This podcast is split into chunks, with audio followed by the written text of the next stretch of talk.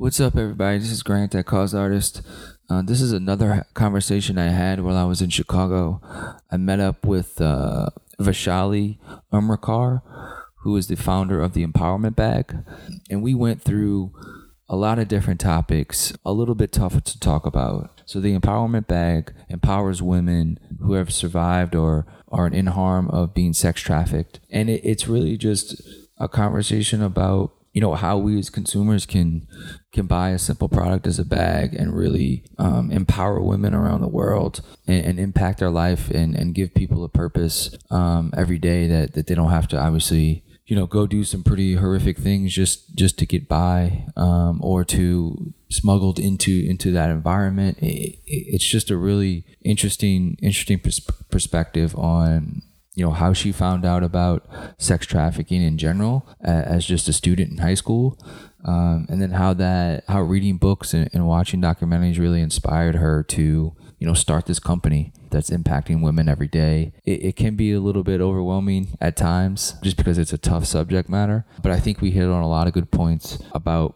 you know, being inspired by other people's work that may ignite something in you and help you start a company yourself.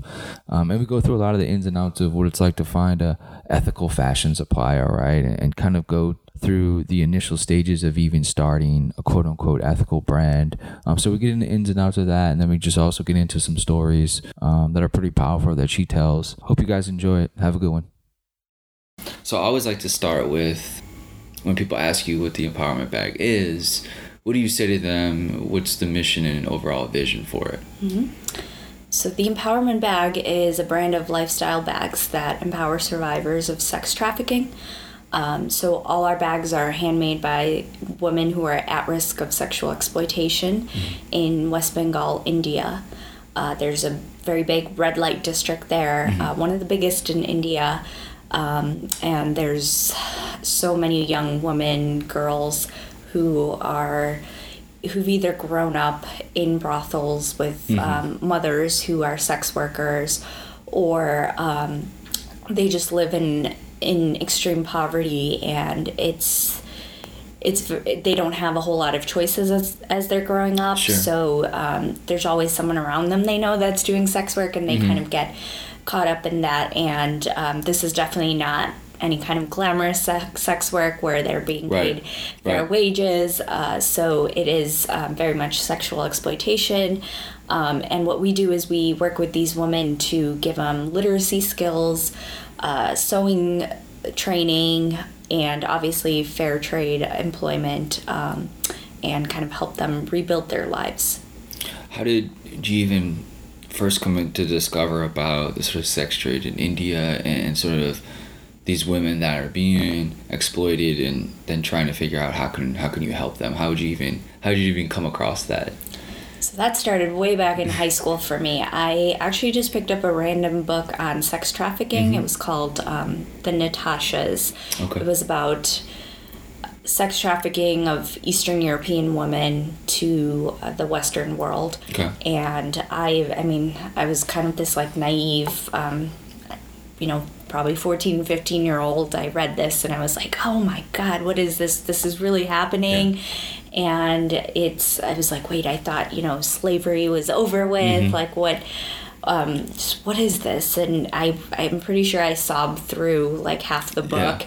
And it kept me up at night, and I just knew that I had to do something about this in whatever small way I could. Mm-hmm. So it started off with kind of just telling my friends about sex trafficking, mm-hmm. what that meant, reading books about it, watching documentaries. And then I went on to college in Minnesota, and I kind of took up this advocacy sort of role. I worked with a lot of different organizations on campus to raise awareness about mm-hmm. trafficking.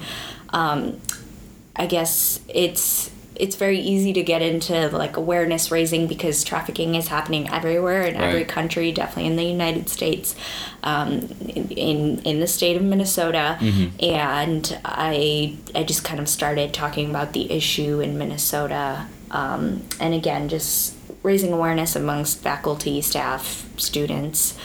And then after I graduated from college, I So I graduated with a sociology and anthropology degree. I wanted to do something still related to raising awareness about trafficking, mm-hmm. but I had a ton of student debt, and somehow I got caught up in the corporate world. I got offered like this nice cozy job, and it was back home, and I took it up. I'm from the Chicago area. Went back home. You know, it was nice to be able to pay off the student loans pretty quickly. Sure. But about a year or two into that job, I just knew this wasn't for me. Mm-hmm. I was getting lost. I was bored. I was unfulfilled. And I started kind of reading and listening to podcasts about how to turn your passion into mm-hmm. profit. Yeah. And I came across the idea of a social enterprise mm-hmm. and what that meant and how we can actually be doing ethical, sustainable business for profit mm-hmm. while still making a big difference in the world. So that's where I decided that I was going to create a business that was going to somehow fight sex trafficking, right. and it was somehow going to make money.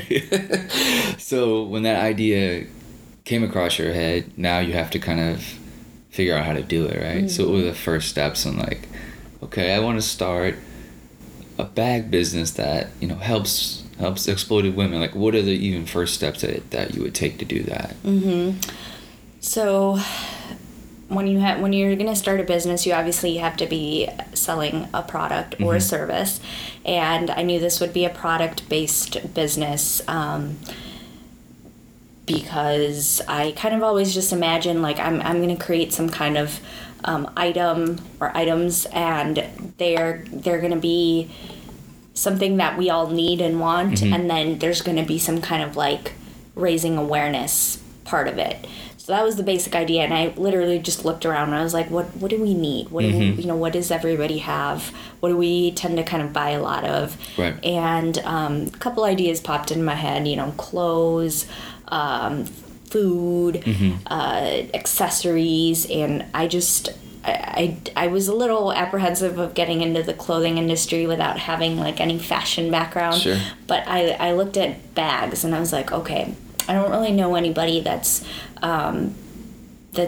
making bags that, you know, are somehow helping women in a big way, that are also eco-friendly, that look great, mm-hmm. and that can be worn by men and women. That was a big part of this. I throughout my time raising awareness about trafficking, I'd seen a lot of women get pretty passionate about this issue, but I wasn't yet seeing that from the men, mm-hmm. and trafficking is an everybody issue. It happens even to boys, to men. Yeah. So I wanted to make sure I create a product that isn't just for women, and I thought about making a bag because we all have stuff to carry. Yep. So that's where I thought of a bag, and then I started kind of just doing market research mm-hmm. on different businesses out there. How are they making the bags? Then I started looking at product design, like what kind of bag do I want to make? Mm-hmm. And how long was that process of, you know, idea and then actually, you know, having something real to go produce? I definitely spent a solid 6 to 8 months just deciding what I wanted to make and kind of gathering like pictures and images of what kinds of bags. And obviously I wasn't just going to take a bag and then copy it and make sure. that. So it would be like for one idea of a bag, of a style, I would have like 10 images because I would mm-hmm. be like, well, I want a handle that kind of looks like this, but then I'm going to tweak it and do this to it. And then this is, you know, the type of design. And so it was kind of like, I mean, I wasn't literally printing out images and putting them together on like a mood board or visual right. board, like some people might. Sure. But for me, that was more of a digital process, just mm-hmm. saving everything, gathering these ideas, making tons of folders on my computer. But yeah, it was very much a gather all your information, have a vision in your mind. And then after those 6 to 8 months, I started reaching out to suppliers.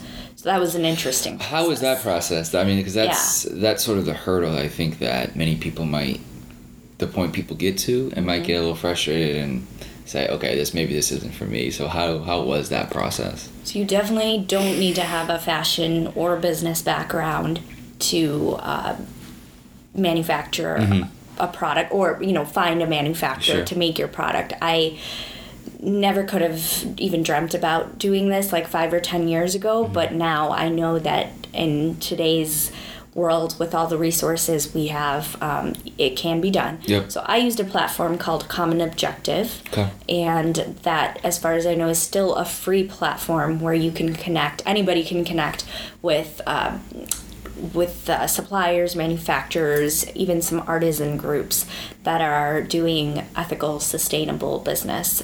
Most of the manufacturers on there are fair trade certified, as well as a bunch of other certifications. Like you can even filter results by certifications. That's great. Yeah, and it's a directory for suppliers and manufacturers all over the world. So again, if you're looking for someone in a particular region, you can filter by that.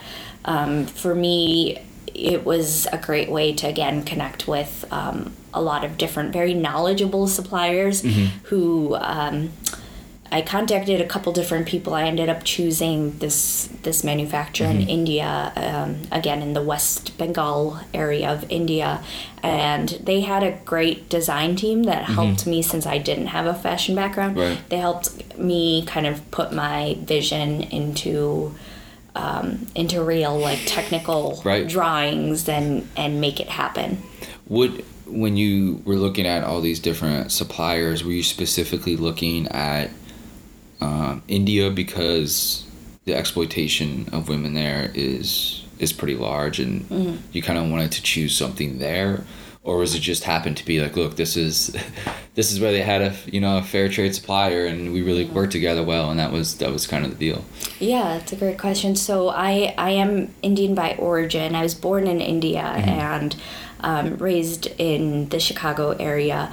So a lot of people think that I started this bag business where the bags are made in India because of my connection to the country, and that's actually not really true. I again, trafficking is a global issue, and so it didn't matter much to me like where we started. I see us eventually even expanding to other parts of the world and making bags in other areas, working with other groups of exploited or at-risk women. Right. So it just so happened that the manufacturer that worked out the best for me from the platform Common Objective was located in India. And yes, it is a big problem there, definitely, but as it is in a lot of other parts of the world. So it kind of worked out that way. There is obviously some advantage to picking an area where you might be familiar with the language, the people, the culture. That definitely is true. But I'm also talking to manufacturers in Nepal and Bangladesh and Guatemala right now, and I don't speak all the languages in all those areas, so it can be done. And I would love to see a bag even developed in the United States, because a lot of people talk about trafficking as just this thing that's happening outside of this country, and that's not true. What's the nonprofit that you guys work with now? Because you get 5% of every bag sold goes to a specific nonprofit that sort of helps with these. Do they help teaching women how to sew? Is that through the nonprofit, or is that through your company where the women get trained and are educated and sort of are developing skills to help them, get out of a certain life? So yes, 5% of all our sales are donated to a nonprofit called New Light. New Light works in the same community where the bags are made, and they actually work more with the children of the trafficked women. So initially I didn't really want like a charity portion of this business at all, because I really wanted to show people that you can have a for-profit business where you're you're creating job opportunities, training opportunities for your marginalized population, and you don't have to just give out handouts. Right. But I decided to incorporate this 5% component because you can't put children to work. Right. And there's a huge cycle of exploitation happening mm-hmm. here that continues over generations. So as I think I was mentioning before, the kids, grow up in this environment. Mm-hmm. They have mothers that are being exploited or other family members, and then, they fall into the same trap as they get older. So I wanted to help the children somehow, and since you can't put children to work, at least we can legally, give... some people do, though. Unfortunately, we're not trying to do that. So we wanted to... work with a nonprofit that provides shelter, housing, healthcare, education to the children. The other question you asked, so the women are trained not through New Light, but rather the manufacturer that I'm working with. So gotcha. The manufacturer is another for-profit entity, but they have nonprofit components to their business that allows them to give the women sewing skills and on-site daycare and a number of other resources. So my manufacturer and I, it's they're definitely my partners in this. That's great. We work together very closely. And that's why I think when you're trying to create a business, the supplier, manufacturer you choose is very, very important. Make sure you're picking the right people, that your values align, and that you have a solid relationship established.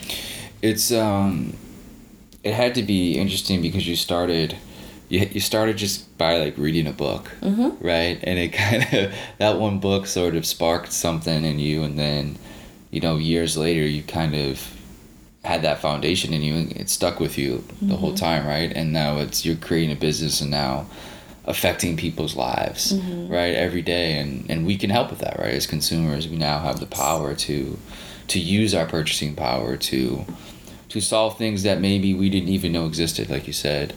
There's a lot of, sex trafficking in America, right? People may not know that, and third world, it's obviously probably broader and just different because there's just not, media outlets there that might be able to cover it, or, the police might not be able to go undercover and, get a sting created. So I guess for people out there is what did you learn over your years of reading and research and investigated into just to human trafficking and sex trafficking that people should know, right? And then just some tidbits to help us out as just normal people living our lives. What should we know about it, and how can we help? Mm-hmm. So a lot of things come to mind. I mean, the International Labor Organization estimates that close to 5 million people are sexually exploited mm-hmm. globally, and they say that about 99% of those are women and young children. Mm-hmm. So we'll focus on sex trafficking right now because human trafficking also encompasses labor trafficking and so many other things. But even just with sex trafficking, I think looking out for signs is a big thing we can all do just as ordinary people walking around. Mm-hmm. I mean, sex trafficking. So anytime a minor is involved in the commercial sex trade, that's sex trafficking. Mm. Nothing else matters, how they got there, where they came from. Mm-hmm. It's that's sex trafficking. So anytime you have any reason to think that a minor might be sexually exploited, definitely you can call the trafficking hotline, notify local authorities. Mm-hmm. Let the people know that because that's going to be trafficking for sure. And then if you are in certain professions or know somebody in certain professions, including healthcare, medicine, mm-hmm. Social work, counseling, these are people that come across victims a lot, and if they know, if they can spot it early on, then we can intervene and help somebody out. A lot of people don't know also like what trafficking is. Exactly. And so even, I mean, I didn't obviously until I read the book. So, you know, go out there and like watch documentaries, watch movies, watch books about any kind of trafficking, and just educate yourself as you would, as we should, for so many different human rights issues, environmental issues. So, you know, be an informed citizen, like know what this means, what's happening, how to look for the signs.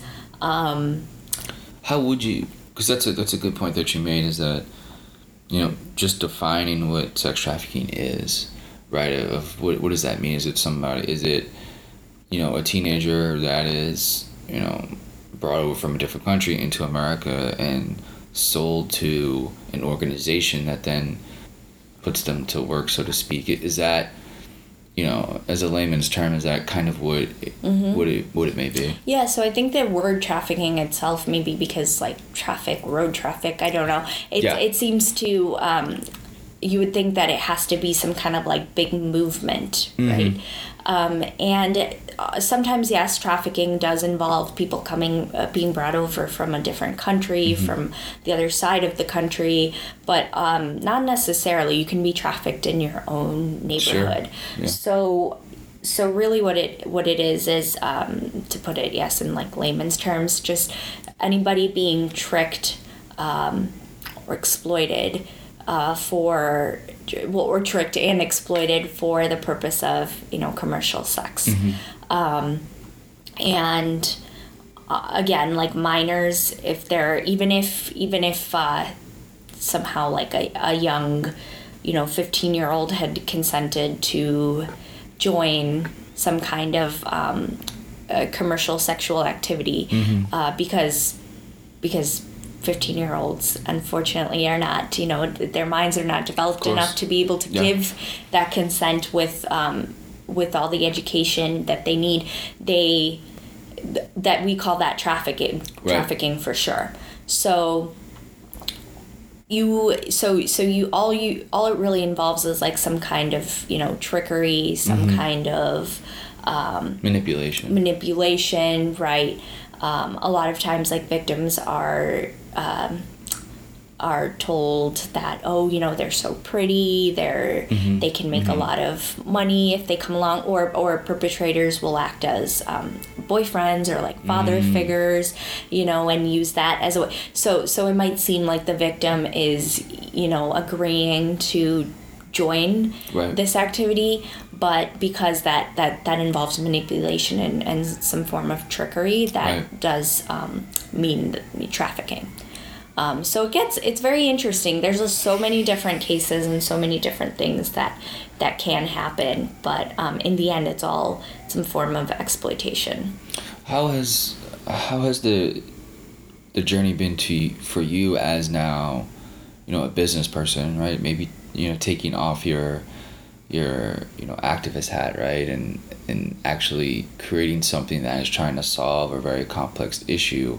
How has that business journey been for you, learning all the different ins and outs of creating a product, like what price point should be, like what's affordable for people, how much do we need to pay our workers so they feel like they're coming into work with a purpose and actually, you know, wanting to be here, you know, rather than it's almost just a job. I mean, it's something that they look forward to every day. Like, how has that journey been like for you as a business person, you know, developing this brand? Yeah, it's very difficult, because I would like to do so much more, you know, for these women in India, as well as, like I said, you know, we want to expand to other parts of the world, and there's so many more resources that they need, and I would like to be able to provide. But in the end, yes, you are running a business, and you have to think about profit and loss, and, you know, manage your resources. So it's kind of a constant struggle. I think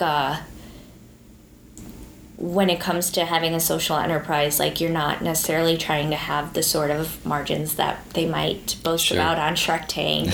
Right. Like, that's just, I don't know if any social enterprise is able to meet them. If they are, like, please tell me, because I would like to talk to you about how on earth you made that happen, because that's just not something I see for the empowerment bag.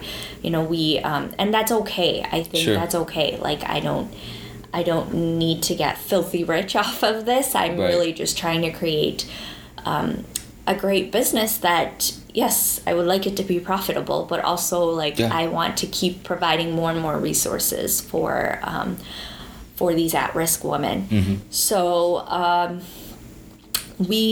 So again, my manufacturer kind of helps. So they are fair trade certified. They obviously have to meet those standards and provide fair trade wages. Mm-hmm.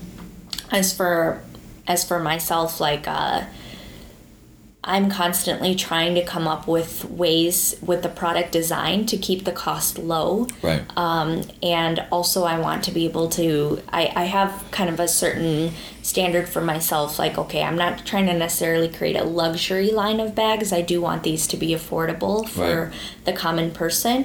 But obviously when you're trying to also provide fair trade wages, you can't make a dirt cheap bag. Right, of course. So it's this constant kind of back and forth, and you do your market research and you see what other people are doing, and you put a product out there, and then from there you try to, you know, you do try to lower your cost as much as you can, so that you can also sell it for a little less and make it more accessible mm-hmm. to a wider variety of people. But one thing that remains constant is what the resources and the wages that we provide to a woman back in India. We are not going to try to cut those wages sure. to sell a cheaper bag or yeah. to make a cheaper bag.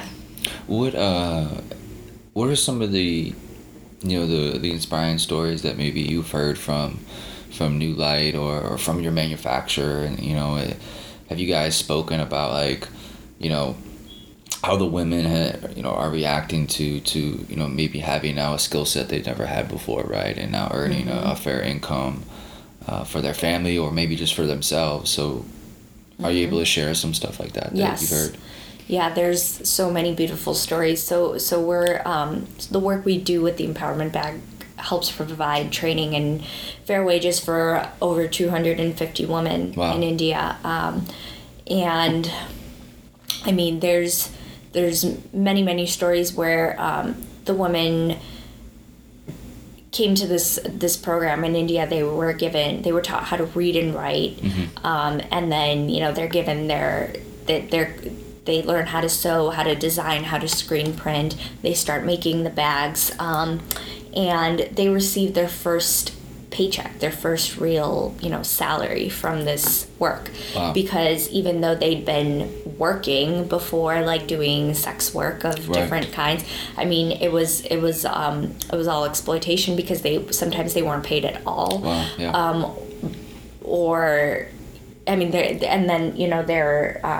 What we call here pimps, like, would give them a variety of excuses, like, oh, I'm letting you live here, so you're not going to get paid, you right. know, or I'm giving you food, or look, I'm watching your kids, so, you know, right. you're not going to get any actual money. Even so, a lot of them, yeah, they'd been working for so long, but they'd never actually received a real paycheck. And because of the work that my partner facility in India does, they actually get a real salary, a real paycheck. So with that actually comes some problems too, because now if you're 20 something, it's yeah. something like 25, and you're getting your first paycheck, but you have been working for so long before that. Now all of a sudden you have all this money, and with that comes power. Yeah. So we also help these women understand, like, budgets, financial literacy, to save up. Yep. So going along with that, there's plenty of stories I know where women did save up, and then they were able to put their kids through college, which is a big deal, because for most of these women, yeah, they've never gone through college. The fathers, if they are in the picture, have minimum education, and so for the kids to go to college is a huge deal. Mm-hmm. So this work can really transform communities. Absolutely. And I also have one specific story where a woman worked at our partner facility for years, and she was able to buy the first water filter for her house. And that was the first water filter in their entire like little neighborhood. Nobody else had one. So then, you know, everybody's asking her like, oh, how did you get this, you know, water filter? Like, what are you doing? You know, and now everybody's interested. Like, what kind of work do you do? Oh, wow. You know, what is that program? Like, how do I get involved? Or, oh, I know someone who could really benefit from that. And so it's really showing entire communities that if you do, you know, you can do good work and you can rebuild your life and in turn create opportunities for your kids, for people around you, and again, change an entire community. Yeah, and it goes to show, back to the power that we have as consumers of buying a backpack, right, or a bag. Yes. It's such a simple thing that you may do on, you know, if you're going to a new school year or you're going on a vacation or something. I mean, I don't know the numbers off the top of my head, but I'm sure it's millions of bags bought every year, right? Yeah. By just an American consumer, not let alone Europe and Asia and all these different places. But it just shows you that, you know, there's options out there for people when you just go buy a bag. It's, I don't know if it's no longer what the brand name is, right? Or how many pockets it has, right? I think as we learn more about, you know, the brands and companies that are started by entrepreneurs like you, we as a consumer now, it's on us, right? Like, it's available, you know. Anybody can go to empowerengbag.com and they can buy a bag themselves, right? Like, it's not hard anymore. And plus the products are premium now. I mean, you're going through, you know, market research and you're going through this professional manufacturers. Like, there's no difference between your backpack and like a traditional Adidas backpack or something that people buy. So I think it's on us now. Like, you've done your job, right? Like, I think it's now on the consumer to really start to make that decision at mass scale. So you can hire more women. Yes. Right. More things, more lives can be changed, all by us simply making a consumer choice that we already do anyway every day. Yes. And yeah, we were talking before about how, what can we do, ordinary people, you know, to fight sex trafficking? And I think, yes, like, our purchasing power is huge. And no matter what, you know, socioeconomic class you belong to, like, you make decisions every day about what to buy and what to not. And obviously some things are more expensive and some things are cheaper, but there's decisions to make every day. And so wherever you can, try to make a difference with your buying power, meaning, you know, buy fair trade, buy organic, buy something made from eco-friendly, you know, products, something with a mission, a good social mission behind it. Like, please do, you know, if you're gifting something, that's a great opportunity to buy something that is very unique and that carries with it like a great story.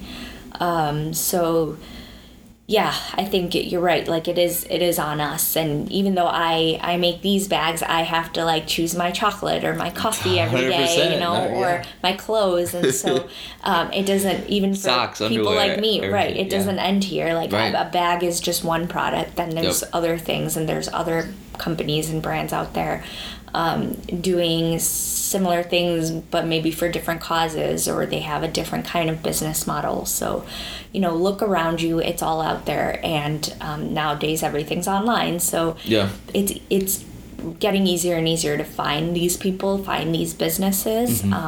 You just have to actually give your money to them and choose to make that decision, and then spread the word. Tell other people, tell your friends and family. Yeah. What's Are most of your sales from the United States, or do you see global consumers? Yeah, so we just for working out our shipping, like logistics and everything, initially we said we would only ship within the U.S. Right now we are expanding that to being able to ship globally, but that's a very, very recent change. So the majority of our sales, yes, are still within the U.S., and also, like, you know, Canada and all. But we do hope to be able to ship, to have more customers globally and be able to ship to them with ease. Yeah, and affordability. Yes, yeah, it's a little hard when you're starting off. So yeah. I've seen a lot of other businesses too kind of start off like in whatever country they're located in, and then expand as they feel comfortable. Yeah, it's one of the not hidden costs, but it's just something you don't think about when you're starting a business. You're like, oh, do these bags or do these shoes, and oh yeah, here's the margins on the product, and it's like, oh wait, we have to ship them. Yes. There's legitimate costs to that can absolutely change your price point. Yes. Because especially if you do eventually want to ship, to a lot of places and not just the U.S. It's something people need to think about when they do that, because it is a big deal. The one thing I like to talk to people in the manufacturing industry or the fashion industry is materials, because we are at a point where it's becoming a massive problem for the environment. Is that when people buy things, our consumption is so deep, is that we buy a lot of stuff, and a lot of that stuff can end up in the ocean, right, or ends up in landfills, and it becomes a detriment to society rather than a benefit. So have you guys looked at ways to use recycled materials and figuring out a way to eventually incorporate that into the production that you guys do? Yes. So right now our bags that are available on our website are made of jute material that is actually recyclable. Well, so it's not recycled, but it's recyclable. Okay. And then we also have organic cotton bags. We are coming out with a little a pouch that you can use for makeup or toiletries, your shaving equipment, and that bag on the inside will be lined with recycled saris, which is a type of clothing in India. They're usually made of cotton or silk. But yeah, it's a woman's clothing, and so the manufacturer that I work with has access to a lot of these recycled saris, and they're able to line our bags with them. So that's something that I would love to see on more bags, but we're starting off with the smallest pouch that will be available in a couple months. What's the jute? You said jute? Jute, yes. Jute, J-U-T-E, is it's a little bit rougher material, but rougher than cotton, basically. So it's is it grown? It's grown, yes. It's grown, and it's grown in quite abundance, and especially in this particular region of India that it comes from. But all throughout India, it's very abundant. It's very sustainable. It's got really not any harmful side effects to the environment. The only reason why I think we don't see a lot more of it is again, like I was saying, it's kind of got a rougher texture to it than something like cotton, and so people want a nice soft bag. They may not want that rough texture, but we can also do a jute cotton blend, which makes it pretty soft. I mean, you can't even tell.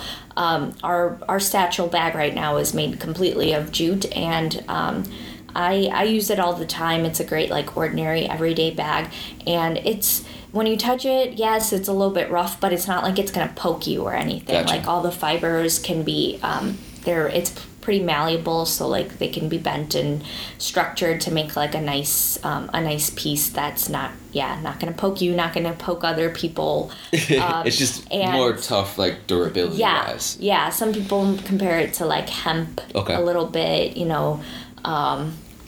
but the great thing about the jute is that it's even though it's kind of a rougher texture, it does great with moisture. So you can take the bag out in rain, and it will get wet, but it dries so quickly, and it can keep the stuff inside pretty dry too. So that's kind of a. We get mixed feedback on it too, because some people like that it's so natural, and they like the difference in texture, but other people want a very soft bag. And so in the future, we'll probably just continue to provide kind of different options for different people's likings. What are some of the because in the beginning we talked about the book that you read. Yes. Is there any other books or documentaries or videos that are really, really interesting and sort of really give you a really broad feel of sex trafficking that people can, you know, digest easily and kind of, you know, just educate themselves? Yes. I mean, I could probably come up with like a whole book list and or media list, really. Let's do three. But yeah, so I will have to, let's see, pull stuff out though, because so to be honest, like when I was in high school, when I was in college, like I just devoured this stuff, and part of that is I felt more helpless back then, and like I couldn't do too much, and so I was like, at least I can read, at least I can, you know, watch things, right. And so I encourage all the students out there to now I know you can do more than just that, but definitely at least start there, you know, like read, watch, and then, you know, as you get older, as you become more independent, as you have more maybe capital or access to capital, like you can obviously keep expanding on that work. But yes, I actually still recommend that first book, The Natashas. I just remember the author's name, Victor Malarek. Mm-hmm. It's a great book. It's not that well known, so I definitely want to put like a word out there for it.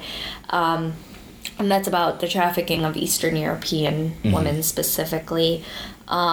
He also wrote another book called The Johns, which is about the, I guess the buying, you know, customers, so to say, of sex work, and it's got some great like interviews and conversations that are written down in there, and I think that's a perspective that we don't get all that often. So that book really helps you understand like where's the demand for this stuff coming from. Mm-hmm. And so I think a lot of times we don't think about how to curb the demand, and we just focus on like, let's help these victims, you know, and economics is supply and demand. It's just like drugs. I mean, we always want to, you know, try to stop all the, you know, the gangs and the cartels. Well, it's, you know, they're doing it because there's this $1 billion business where people are buying it. Mm-hmm. You know, so if you stop the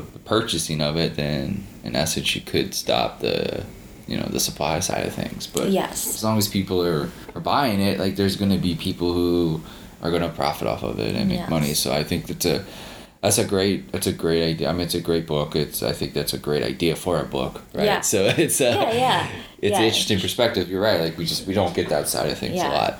Check that out. And then Half the Sky by Nicholas Kristof and Cheryl Wudun, which is this like great husband-wife journalist reporting, writing pair out there. It's that book is so that the tagline, that subheader, whatever you want to call it, is like turning oppression into opportunity, I believe is what it is.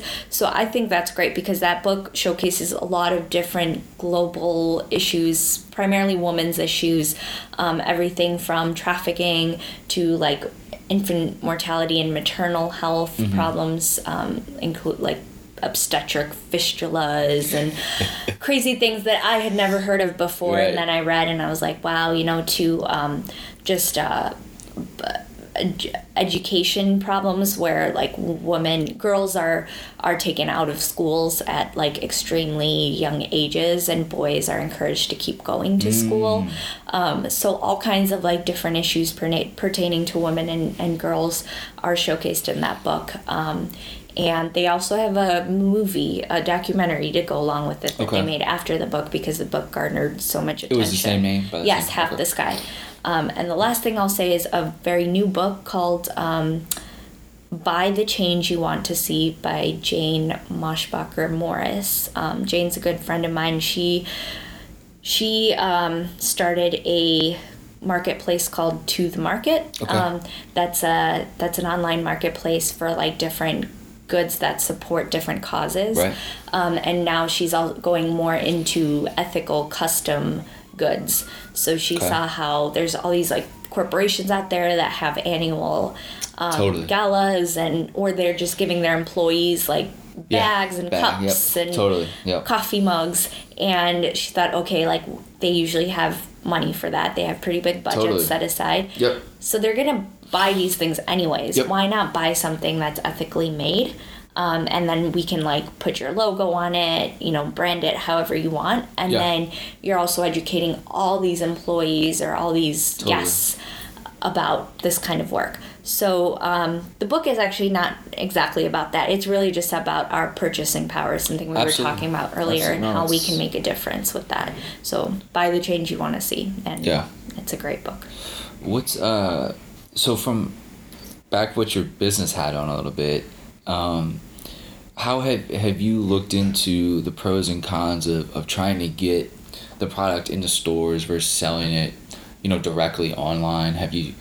Has that been a mindset that you guys take? Because I think businesses struggle now of like, you know, should we just really concentrate on having like the greatest website ever and the shopping experience there rather than trying to put our, you know, our product in these stores where, you know, it's going to cut our margins down and, you know, it's just, how have you kind of dealt with that part? Yeah, that's great because that's something I think about every day. So we only started doing wholesale this year in January of, actually February of 2019. So it's still pretty new for us. And you're right, it does, when you try to do wholesale and get into stores, it's great exposure, but it does really just do incredible damage to your margins. And so the way I've kind of went about that is I definitely want to focus on direct-to-consumer online sales. But and before I go into the but, the reason for that is this is a brand. It's I want it to be a global brand, a household brand. So, you know, I want this to be easily accessible, and I do want to have that great website that people can just come to and buy a bag from. But then I thought about how a lot of people still like to go into a physical store and look at a product, especially with like clothes and accessories. They want to wear it. They want to look at themselves in the mirror wearing it. So I want to be there for those people. And then also at the end of the day, if I'm trying to create training and job opportunities for these at-risk women, then, you know, why should I be denying this whole market, the whole like wholesale, you know, get your bags into stores option, right? Because that they still have to produce the bags. Right, and that can create these jobs for these women. So I feel like it would be kind of wrong of me to ignore that whole aspect, and just for the, you know, the profit margins basically. So it is a big struggle though to get it to where that can be doable, but it is it's great exposure to have your bags in stores. So we do wholesale. Do you have you done it locally in Chicago yet? Is there anywhere you can go? We are breaking into some small boutique shops in Chicago, but right now we're actually for some reason like on the West Coast a lot.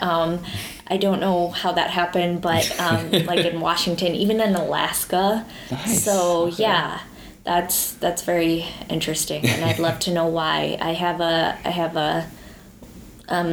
a little notion about that, and it might be that. So in Washington, we were told that in the Seattle area, since they have such crazy weather, you know, they want something that looks more rugged and natural. And our bags are not meant to be like brand name Michael Kors, you know, Coach, you know, anything. I mean, we're not right now. But those aren't going to hold up outside, right? Right. We're not doing handbags or anything. And so, like, the outdoorsy, adventurous people like the look of our bags. And they do pretty well in all kinds of weather. So they're meant to be like commuter bags, you know, taken everywhere. And our customers, I guess, like that, especially on the West Coast, like the Pacific Northwest Coast. The last question I'll ask is, or statement I'll make is that, what would you say to students or you know, people just that, you know, maybe have wanted to start something like you did, and kind of have maybe a little bit of a dream and just need to figure out, get inspired a little bit on and how to do it, like, what would your recommendations be to them? What would you say to them if they're wanting to become sort of a social entrepreneur, so to speak? Mm-hmm. What advice would you give to them? Yeah. Well, it can definitely be done, even if you think it can't. There's a way to do it. So you have to be flexible, but first thing is just like start doing your research, start Googling whatever you need to Google, like anything, how to make a bag, how to find a manufacturer, ethical manufacturers, like go to Common Objective, the platform I mentioned. I mean, all kinds of stuff. Just start, like, every day, do one thing for your idea, gather some kind of information, save links, make folders with images of things you like, things that are inspirations for you, and then from there also start connecting with founders, with designers, that you admire. So, like, if someone reaches out to me to ask me how I started the Empowerment Bag, if I have any resources for them, I always try to help out. Like, if I don't, contact me again because I want to.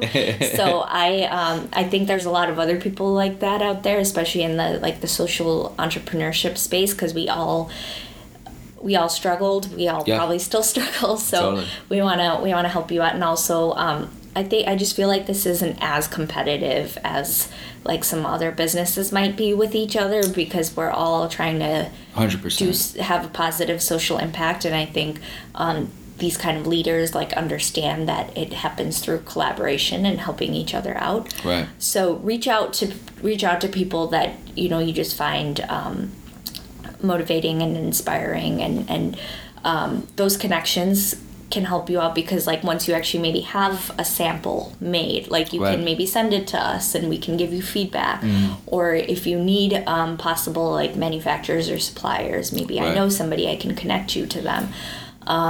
So all that helps out. And then as far as funding goes, because funding is obviously a big problem. Yeah. So tell friends and family about your idea, because you never know who wants to help you out. Tell everybody you can, and then still, if you don't have enough money, if people aren't ready to give it to you, I went down a crowdfunding route. Yep. I set up an Indiegogo campaign. I'm not a very popular person. I didn't think that I would ever find enough people to support it. But y'all were 100% funded, right? Yep, 104%. 100%. The four matters. Yeah. So it happened, and you also don't need to have some crazy goal. We were only trying to raise $4,000 at first to get our first batch of inventory. So it doesn't have to be this looming number, that's that just seems impossible. But even if it is a big number, you can get there. You really can. So social media is, big today. You can connect with strangers on the other side of the country or the other side of the world, and they might find something interesting about your idea and want to support you somehow. So I think as far as funding goes, that, there's also incubators. There's a Halcyon incubator in DC, which is meant for social enterprises, so you can be a nonprofit, you can be a for-profit, you can be a hybrid. How do you spell that? Halcyon. Okay. And definitely look into programs like that, where you don't even need your idea completely figured out, but you do need to show that you have been doing work towards making it happen. And that's why I say the most important piece of advice is every day do something to make your idea happen, to make your dream come true. The one follow-up real quick was that for the crowdfunding, because I think it can be such a powerful engine, and it can be a little daunting too. So even raising $4,000, $5,000, $7,000, that's a big thing for a startup. So how did you go about it? Did you just sort of email your friend email list, your family list, just put it out on social media? What were some of the tactics that you took to raise the money? Yeah, it was hard at first, because what I started doing wasn't working. So what I started doing is well, I had told all my friends and family before the launch date of the campaign that I'm doing this. But I told them, like, verbally, you know, and I told everybody once, right. you know, and then I find out that, okay, I'm super passionate about this, but everybody else doesn't necessarily care nearly as much, you yeah. know, but so I have to remind them, I have to kind of get in their face about these things. Right. And so that's where, like, more intense social media marketing comes in, you know, just like update your status all the time and post about your campaign. Your few friends and family that do support you right away, like, get them to share your page. Try out maybe paid advertising. It didn't do too well for me, but for some other people it has mm-hmm. done well. So start off with, like, a small budget if you can afford to, and try it out. And then also, yeah, making, like, giving a sense of urgency. So I was never mentioning the fact that, like, this is a limited time thing. Like, right. I was making it sound like, oh, here's this thing I put out there, go support it. But, you know, it's like, okay, like, only for a month, you know, yeah, or yeah, now yeah. there's only a week left or mm-hmm. whatever the timeline is. Like, make that known to people so that they know to, like, do it today. Right. And otherwise people just keep pushing it off, and then you're done, and then people tell you, you know, oh, I wanted to support you. But, yeah. And so it's like, make it urgent for them, or let them know that this is important and that it's ending soon. And then I kind of went down, did some, like, more old-fashioned things as the campaign continued. So I made posters and put them up in coffee shops and libraries. I like it. I actually put one up at my workplace because I had a day job, so to say, when I first launched the Empowerment Bag. And I put up a poster, and somebody saw it, somebody I had from a different department that I had never worked with before. She saw it, and the same day she went and ordered, like, 6 bags, which was the most that anybody ordered from our crowdfunding campaign. And it was really funny because, like, a few hours later they took the poster down. Because I guess I wasn't allowed to put a poster up in that particular area. Sure. But hey, it got me the biggest sale of the crowdfunding campaign. So I'm not saying go out there and do things you're not supposed to, but at the same time, like, go out of your comfort zone, you know, and if you think, you know, if you think like, oh, I'm not going to put this poster here, nobody's going to see it. Like, it doesn't hurt. Put it up. You never know who's going to walk past it. Yeah. So, yeah, don't be afraid to try, like, the old-fashioned techniques, too. Just go all out and do things that might make you a little uncomfortable, but it might be the way that somebody else learns or that somebody else gets their information, even if it isn't what you typically do. Yeah, and even if, like you said, if it's one person that sees it, that one person might buy 5 bags. Yeah. You know? And and then also it says, like, try to tell people in the activities that you participate in. So if you have a day job, like, tell your coworkers, you know, mm-hmm. if you have a particular group you're part of, like, even if what you're building, your business, so to say, doesn't directly relate to that activity, tell the people that you work with or that you participate in an activity with, because sometimes people just care about you, like, they're interested in you as a person and what you're building. So it goes both ways. You obviously you want people to be interested in your product or your service, but the founder, you know, the starter, that person is very important, and you're the face of your brand. So some people will believe in you and they'll want to support your business for that reason.